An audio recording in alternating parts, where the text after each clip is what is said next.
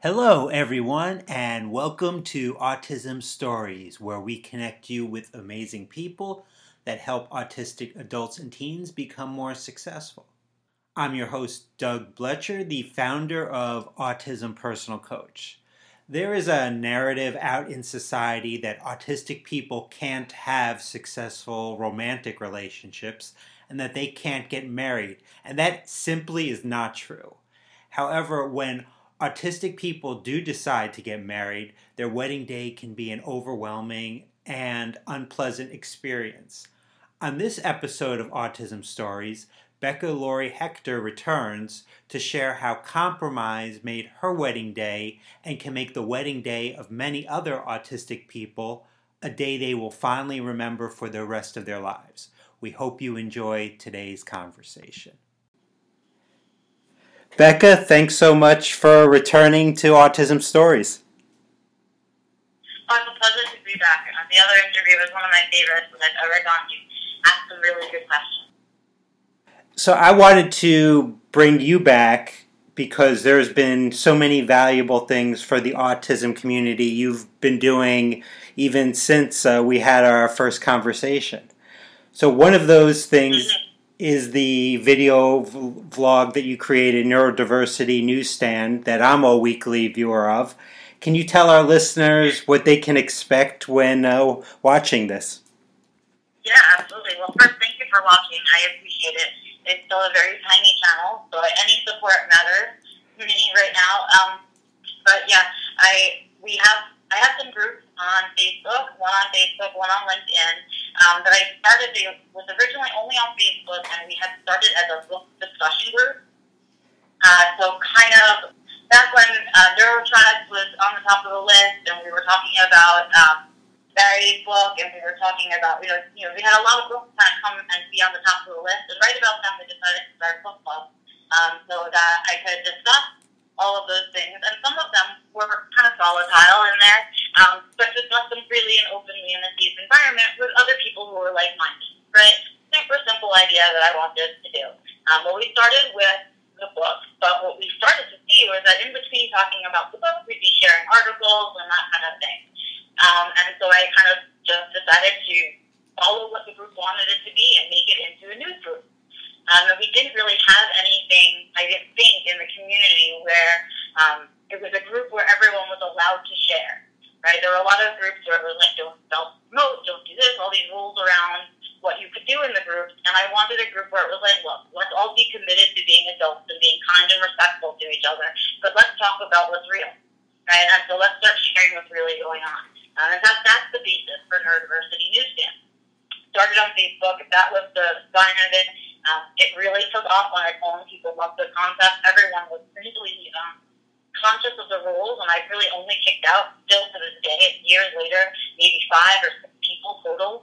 Um, and uh, it's been a really exciting thing. And so from that, I had people that were cross platform uh, and wanted to do something similar on LinkedIn. They were looking for that same kind of news outlet. And on LinkedIn, the articles are slightly different. You know, on Facebook, it's uh, social stuff that we talk about and, and kind of general purpose stuff. On LinkedIn, there's much more about employment uh, and discussions about business and things like that. Um, and still, there's neurodiversity conversations around that. So I started a second group uh, on LinkedIn. And so we've kind of been building on both those platforms. And then uh, I came to realize that not everyone reads as fast as I do. Not everyone wants to read all the stuff that I read. Um, and not everyone's a news junkie, but they do want to stay up you know, they want to be up to speed on what's going on in the community. And I thought, well, if I could do a little like summary news wrap up show, like somewhere between 2020 and like the Daily Show, that would be a really fun little 20 minute end of the week thing for folks that either are audio processors or visual processors um, or just didn't have the time to read that week. Um, and that's why I created Neurodiversity Newsstand for Vlog. And since I um, asked you to return to Autism Stories, you've uh, started a new project that I was uh, very exciting um, to receive the e- email. You started a newsletter, Becca's Monthly uh, Musings. Yes. Um, so I'm, I'm constantly looking for different mediums to connect with people. Right, so I know everybody's brain works differently, and everybody likes to intake their information in different ways and platforms. Um, and some people like it in all the different ways, right? I'm always into trying new things and new ways to connect with folks that are interested in the stuff that I talk about. So um, that's what I decided to do. I said, look, I can get people to sign up. I can once a month kind of put together a themed newsletter. Um, and that's what I've done. So it's sort of the basis of it. I've only sent out one so far. Um, you only miss if you haven't signed up yet. But um, I'm going to be putting a theme on each month's newsletter. Um, this March, our first one was trying something new. Um, and it was all, it was just being built on that. So for the newsletter was for me trying something new. And I sent some articles and I sent, you know, better tip sheets on how to try something new, you know, tips for that. And so it's just a cute little, you know, put together. Just if you haven't thought about trying something new or if that's something that's hard for you, here's something to kind of get you started off of that. Um, and each month I'm just going to pick a new theme and put together a collection of different resources for that theme. Um, and so I hope people, more people sign up. It's just another way for me to connect um, with folks without having to leave my house. Now, something else that I really liked involving you was an article on the Autistic Bride website about your and your husband's wedding. Now, mm-hmm. now my wedding I love, but looking back on it, it was a it was if it was a bit simpler, it would uh, process leading up to the, the wedding day. I read that your wedding didn't have the usual pomp and pageantry of most weddings. So, what went into the that process and making that decision?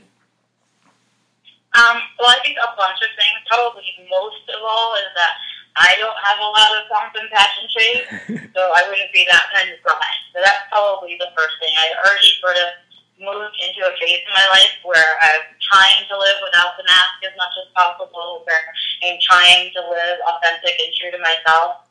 Um, and that was the first thing I needed to recognize was that even though I had a picture of what a bride looks like in my head, um, I could never picture my feet being on that bride.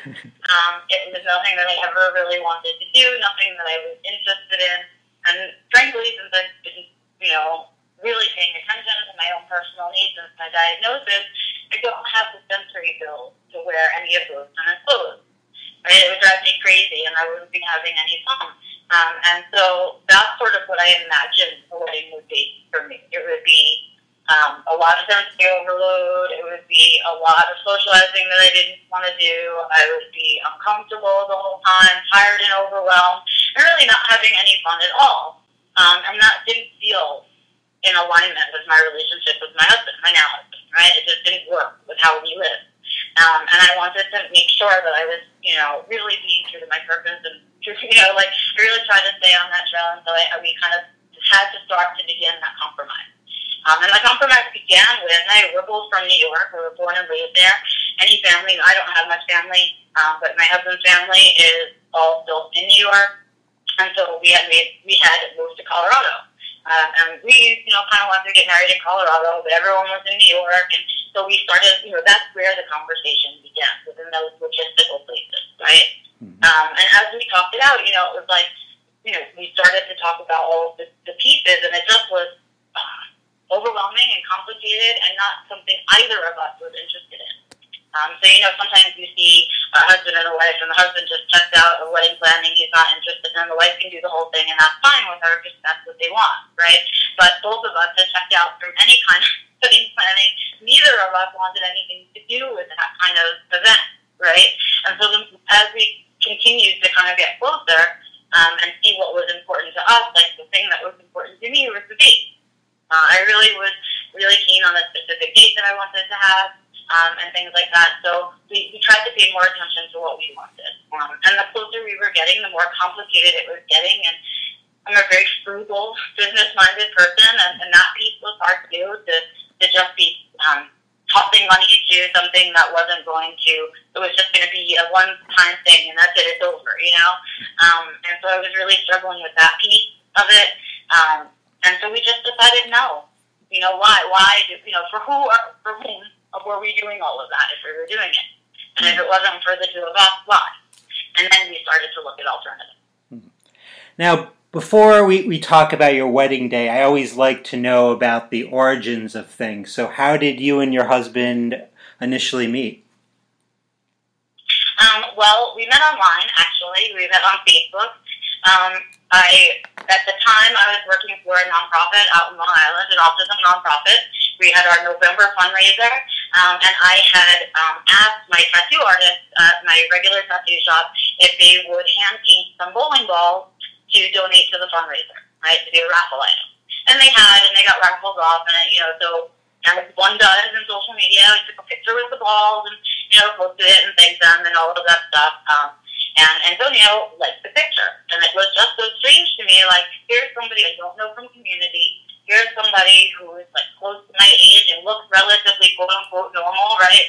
Um, and, you know, why is he interested in an, you know, an autistic adult woman? There is no way that, at that point, it was all over my profile, all over, you know, I was well into the community. So there was no, like, secrets about my autism. Um, and so it was just really interesting. So I went and checked out his profile, and it turned out we had some music in common and stuff like that, and we chatted for a bit, and then he asked me out on a date. Uh, and it was actually my first official date. I was 40, no, 39, no, 40 at the time. And so it was like my first date ever. The first time I'd ever officially been asked on a date and taken somewhere with the purpose of the date. Um, I usually ended up in relationships with people that were part of my friend group, and that didn't happen. Um, so it was interesting for me. Um, and more than that, um, he had asked me for our date on my mother's birthday, and it was only just a year since she had passed. So it was a really important date, and it felt like the universe was talking loudly to me. Um, mm-hmm. so I said yes. Uh, and I went. We went on our first date, and you know, it was all history after that. And and how do you think um, if at all, being autistic has impacted your relationship? Well, it's funny. I have like a two-sided answer, I think, to that question. Um, in some ways, not at all, and in other ways, a lot. Right? So I say not at all because I stepped into the relationship with my autism like a neon sign on top of my head. Right? So it came it came with me into the relationship, my knowledge of my autism. I was already an advocate. If somebody wasn't comfortable with autism, there's no way I would have gotten to the first date. So I knew we were past there. Um, and as we had started to date, um, Antonio told me about his nephew, and his nephew also had happened to just very recently gotten diagnosed on the spectrum. So there was this autism connection for us, rather than it being something that separated us. It was a connection for us. Um, and so um, now that nephew is my nephew too, um, and so it's really um, it's kind of a full circle thing for us. And, and so that piece of it is like, well, you know, it just was there, right? It was kind of a, a part of our relationship from the moment we started to be together. Um, and then at the other side of it, um, it has like no effect at all because again, I stepped into the relationship with my diagnosis and I was already well into understanding how it affected me kind of had grown into myself a bunch. So um, I again I stepped into the relationship with it. So it's not like it appeared somewhere and all of the challenges that came with it kind of all of a sudden came into our relationship. Um, I came in with them, and so a lot of it was about me explaining my needs and him learning about autism itself um, and all of that stuff. That that's where we saw it. But you know, I'm me right? So autism comes with me in any relationship that I have. Mm-hmm. It's a part of whatever relationship I'm in with anybody, my dog, my neighbor, anybody.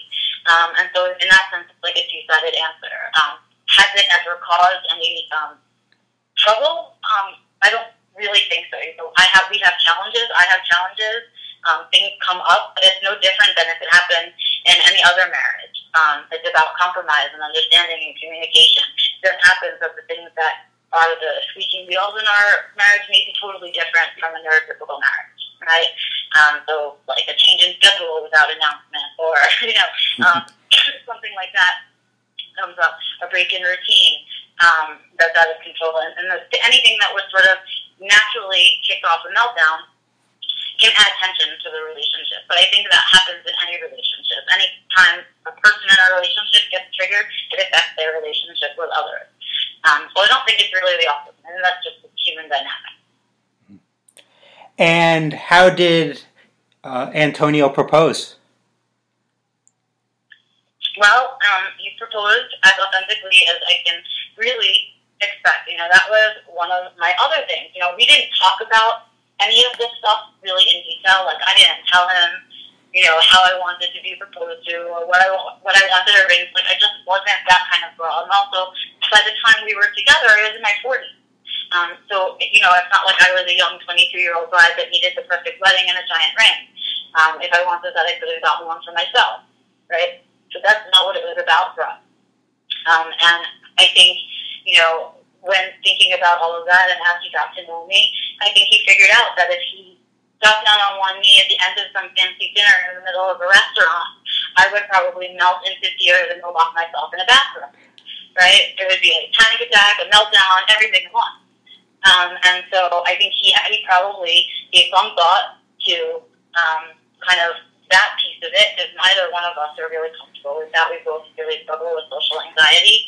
Um, and so it wouldn't have been comfortable for him. So proudly, he asked me, um, he proposed in our bedroom, in bed, right before we were going to sleep. And I thought, you know, other people would probably have been um, disappointed or whatever. There wasn't a big to do about it. But for me, it was exactly what I needed. We were in our bedroom, right about to go to bed, in the most kind of, if anybody was in a couple, that's sort of the most intimate time of day.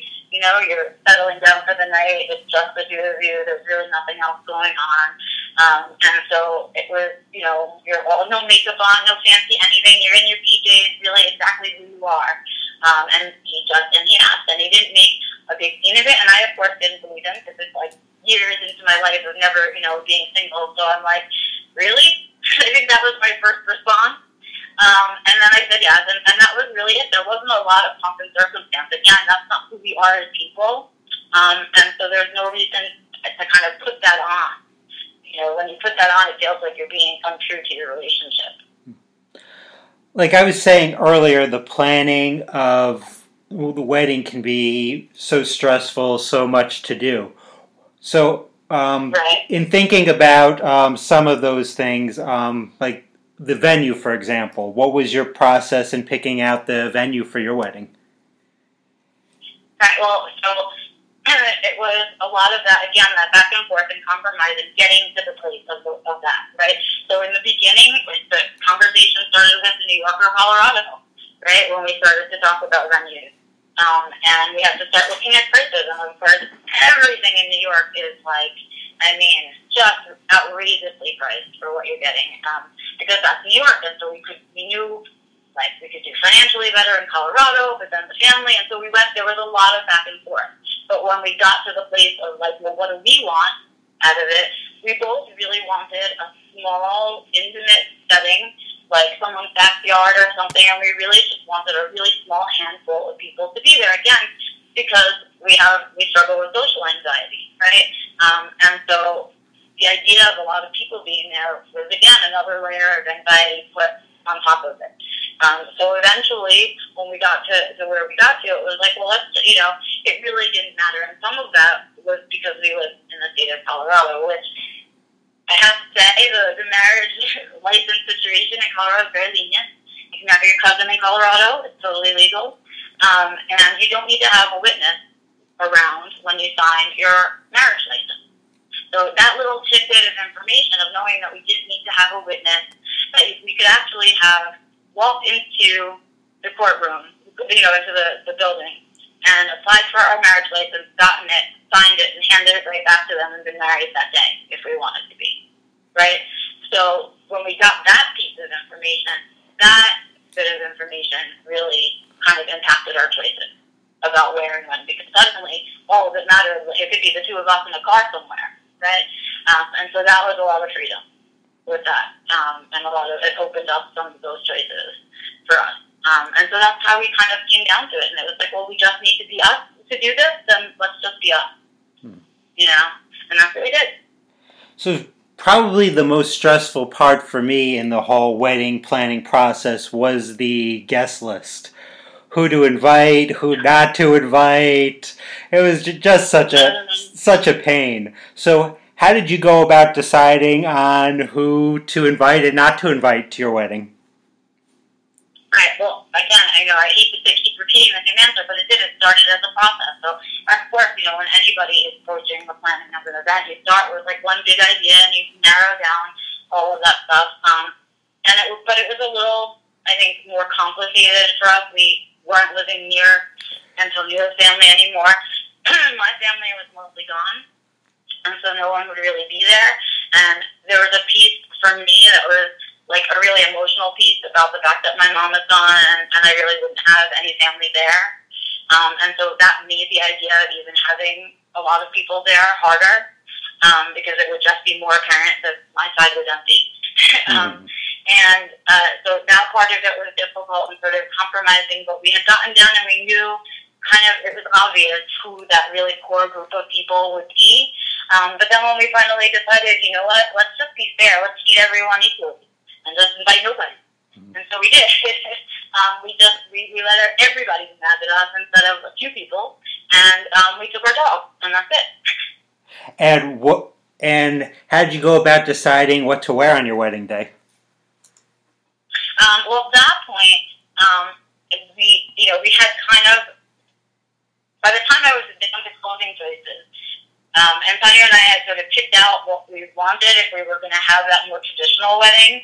Um, and, you know, what I would have worn to that would have been just a very simple sundress because I can't really wear anything more than that. Um, but what I ended up wearing was so much better because I didn't care about my clothes. So we ended up um, signing our, our license on a trail in, uh, down in Telluride in Colorado. Um, and we picked it because it was called the Tomboy Pass that we had to go up to, and then it was Bridal Veil Falls, where we actually signed our license. Um, so we went on a hike. So I was wearing hiking clothes. I was comfy. Um, we had the water bottles. I had no makeup on. Um, I don't even know if I don't remember if I even showered that morning, honestly. Um, and it was perfect. I mean, it was the core of what we built our relationship on: our love for the outside, our love for our dogs and our animals, and, and sort of just how much we enjoy just being together and in peace and quiet of nature. um, and so it was really pretty perfect. Um, and, and that's sort of I don't know that's kind of we, we ended up having what we wanted, but it wasn't. It was a um, it was always a compromise along the way until we got to where we wanted to be. And I, I should say um, there were some beautiful pictures of of your wedding in, in, the article from the Autistic Bride website. So I, I encourage everyone to uh, check check that out. Um, in thinking in thinking back to your wedding day, what do you remember most about that day? Um, I actually remember the most laughing. Um, we laugh a lot, both. Um, and whenever you're on a hike and you have your dog with you, laughter is inevitable. Um, but, you know, we did, we took some funny pictures. We, you know, it was just us having an afternoon and it was, it encapsulated sort of why we got married in the first place, why we were together, all of that stuff. Um, but there, you know, I think it was the laughing and the silly picture taking and just really um, being in the moment with each other was probably my favorite. And, and what advice do you have for couples specifically when at least one of the people in the relationship is autistic? Well, I think um, when I when I think about the advice advice for that, I always come back to this really basic concept, which sounds so dumb, but it's just you know, you want to communicate well and you want to compromise well. And I know that that sounds like really good couple advice. And it is really good general couple advice. And hard difficult, you can take that advice too, right? but it's really about communicating your needs between each other. Like, these are my needs. And then the other person says, these are my needs. And then you want to compromise your needs into the situation the best you can that solves both person's needs without right? That's the ideal situation. Um, it never worked out that perfectly, but if that's the way you go into a situation with your partner, um, at least you'll come out with a solution that both of you have compromised on. It's never going to be perfect. It may be weighted in one person's favor one time, but it evens out over the course of time, so don't worry. But it's all about that communication piece, like, here's what I need, though, and here's what I need, versus here's what I want right? Because wanting is one thing, needing is another. And when you deal with neurodiverse relationships where maybe one person is neurotypical and the other is not, right? The needs are different. And that's why the communication needs to happen because the needs aren't going to be the same. You can't quite anticipate them, right, as you would if they had a similar brain. Um, so it's a lot of communication and a lot of compromise. Well, that definitely does not some, sound dumb at all, and, and nothing you ever say sounds dumb. So, um, thank you. I thank you, Becca, for uh, joining us today, and I'm sure I'll be bugging you sometime soon to return. Please use the best visitors. I'd be happy to come back whenever. Thank you so much for having me. Thank you for listening to today's episode, and thank you to Becca for the conversation. I always end any interaction with Becca feeling much more positive and excited about the future, whether it's through all the different social media platforms where she shares her wisdom or through the conversations we have had on Autism Stories. And I hope everyone gets that feeling of positivity and being excited about the future. But that can be really tough sometimes because modern life can be challenging for just about anyone. However, when you're autistic, the world isn't designed with your unique traits in mind, and everyday demands can feel insurmountable. At Autism Personal Coach, we celebrate neurodiversity by empowering adults and teens to be the best version of their authentic selves. The people we serve are the real experts. We're here to help their goals become a reality. To get an autism coach for yourself or a loved one, you can do that by emailing doug.blecher at autismpersonalcoach.com or call or text 216 336 5889 and request a coach today. On the next episode of Autism Stories, Jeff Joyner will join us to talk about how roller coasters can have a profoundly positive impact on the lives of autistic people. Talk to you then.